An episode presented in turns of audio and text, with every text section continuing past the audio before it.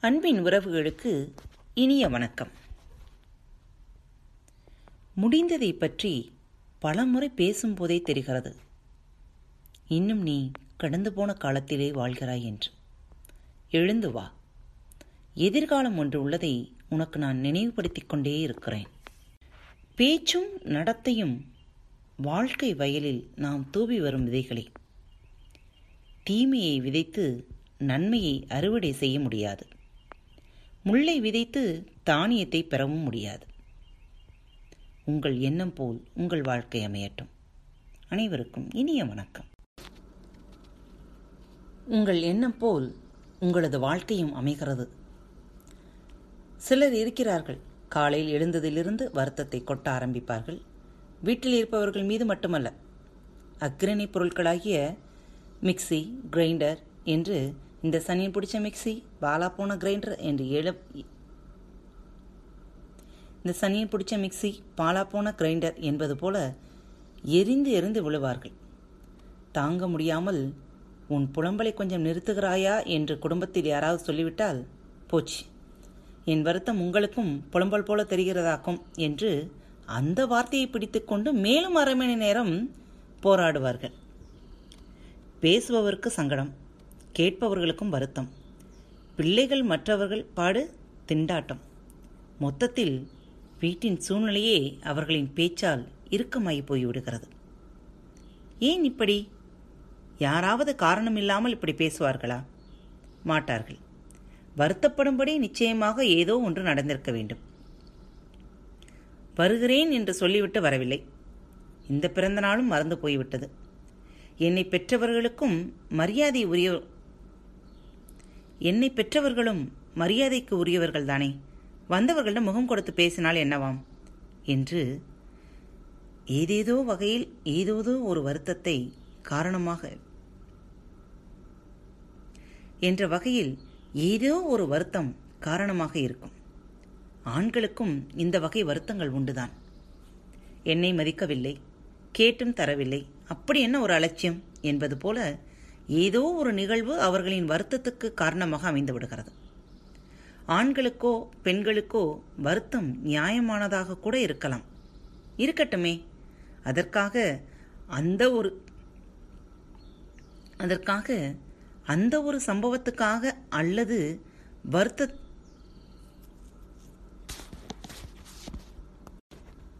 அதற்காக அந்த ஒரு சம்பவத்துக்காக அல்லது வார்த்தைக்காக இப்படியா பேசுவது? தொடர்ந்து வருத்தப்படுவது? எதனால் இப்படி நடக்கிறது?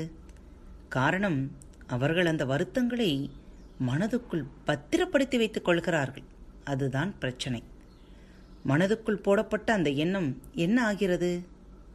அந்த எண்ணம் மனதுக்குள்ளே கிடைக்கிறது திளைக்கிறது மேலும் வளர்கிறது. மொத்தத்தில் அது ஜெர்மினேட் ஆகிறது.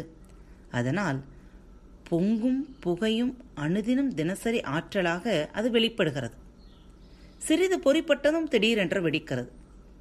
நடந்தது எதுவாகவும் இருக்கட்டும். அந்த சம்பவத்தை உணர்வு ரீதியாக மட்டுமல்லாமல் அறிவுபூர்வமாகவும் நியாயமாகவும் யோசித்து அதை மனதுக்கு சொல்லிக் கொடுக்க வேண்டும். நம்மில் எத்தனை பேர் அதை செய்கிறோம்? அந்த நேரமே அதை சரி செய்ய வேண்டும். எவரேனும் அது நம் நலனில் அதீத அக்கறை கொண்டவர்களாக பெற்றோர் போல இருந்தாலும் கூட நடந்ததை பற்றி தவறாக மட்டுமல்ல கூடுதலாக சொல்லிக் கொடுத்தாலும் கூட மறுக்க வேண்டும். அதன் பிறகுதான் மனது என்கிற அந்த டப்பாவை நாம் மூட வேண்டும்.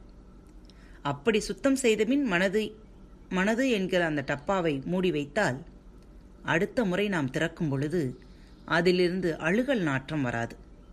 புகையாகாது கமராது. எது நடந்ததோ அதுவல்ல நம் உணர்வுக்கு காரணம். அதை நாம் எப்படி எடுத்துக்கொண்டோமோ அதுதான் உணர்வுக்கு காரணம் என்ற சொற்றொடர் பற்றி கேள்விப்பட்டிருக்கலாம். தெனாலிராமன் கதை ஒன்றில் படித்த ஞாபகம். ஒரு நாள் அரச சபை நடந்து கொண்டிருக்கையில் ராஜா கேட்டார் நேற்றிரவு கல்வன் ஒருவன் என் முகத்தில் கால்களால் எட்டி உதைத்து போதாததற்கு போதாததற்கு என் முகத்தில் உமிழ்ந்தும் விட்டான். அவனுக்கு என்ன தண்டனை கொடுக்கலாம் என்று. அமைச்சர்கள் எல்லாம் கொதித்து போய்விட்டார்கள். அவனை சிறையில் அடைக்க வேண்டும் உதைத்த கால்களை வெட்ட வேண்டும் உமிழ்ந்த வாயை உடைக்க வேண்டும் என்பது போல சொல்லிக் கொண்டிருந்தார்கள். தெனாலிராமன் ஏதும் சொல்லாமல் இருக்கவே அரசர் நீ என்ன சொல்கிறாய்? என்று கேட்டார். உதைத்த கால்களுக்கு தங்கத் தண்டையும் உமிழ்ந்த வாய்க்கு முத்தமும் தர வேண்டும் என்றான்.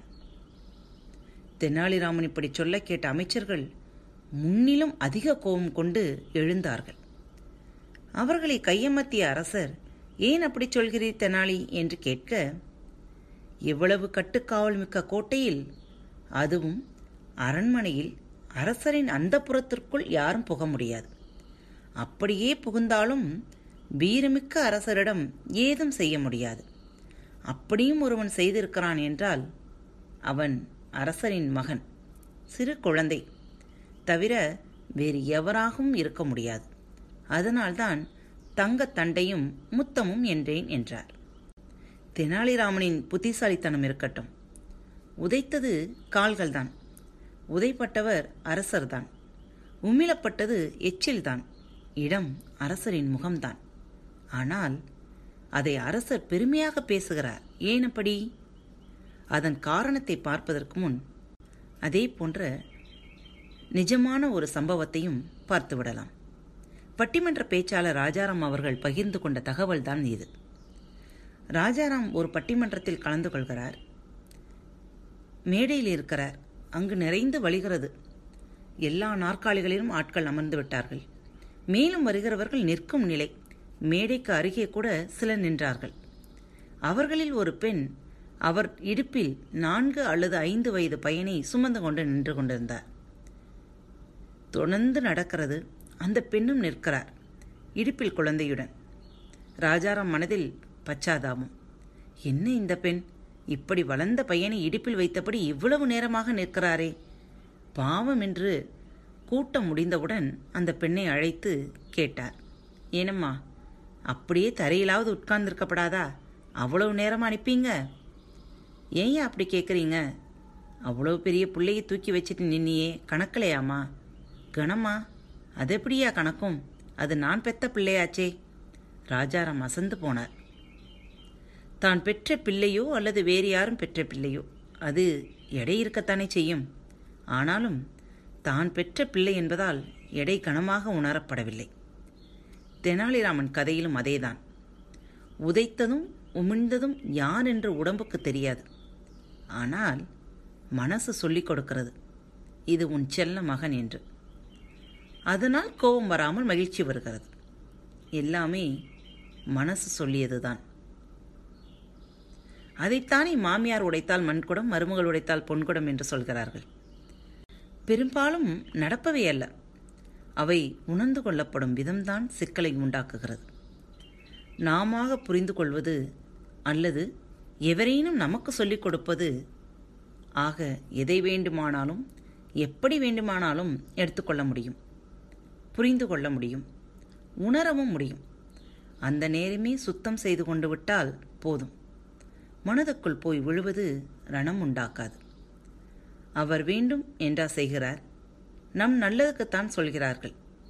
நமக்கு நேர்ந்தாலும் நாம் இப்படித்தானே ரியாக்ட் செய்வோம் என்று இப்படி புரிந்து கொள்ள முடியும் அல்லவா ஆக ஒருவருடைய பல உணவுச் சிக்கல்களை தீர்ப்பதற்கான வழி நடப்பவற்றை அவர் எப்படி எடுத்துக்கொள்கிறார் என்பதில் இருக்கிறது. காதல் தோல்வி தேர்வில் மதிப்பெண் குறைவு எதிர்பார்த்த சீட்டு கிடைக்கவில்லை கேலி அவமானம் ஏமாற்றம் துரோகம் போன்ற எதுவும் அதனளவில் பிரச்சனை இல்லை. அது புரிந்து கொள்ளப்படும் விதத்தில்தான் சிக்கலாகிறது. அதனால்தான் நம் நாட்டில் திருமண பத்திரிகைகளில் மேலே அதை எழுதுகிறார்கள். எதை என்று யோசிக்கிறீர்களா? இந்த அத்தியாயத்தின் தலைப்பைத்தான். உங்கள் எண்ணம் போல் உங்களது வாழ்க்கை. வாழ்க வளமுடன். இப்படிக்கு உங்கள் அன்பு தோழி. அன்பு நேயர்களே பாரத் வலையொலி பக்கத்தின் நிகழ்ச்சிகள் உங்களுக்கு பிடித்திருந்தால் பாரத் பாட்காஸ்டை சப்ஸ்கிரைப் செய்யுங்கள். நன்றி வணக்கம்.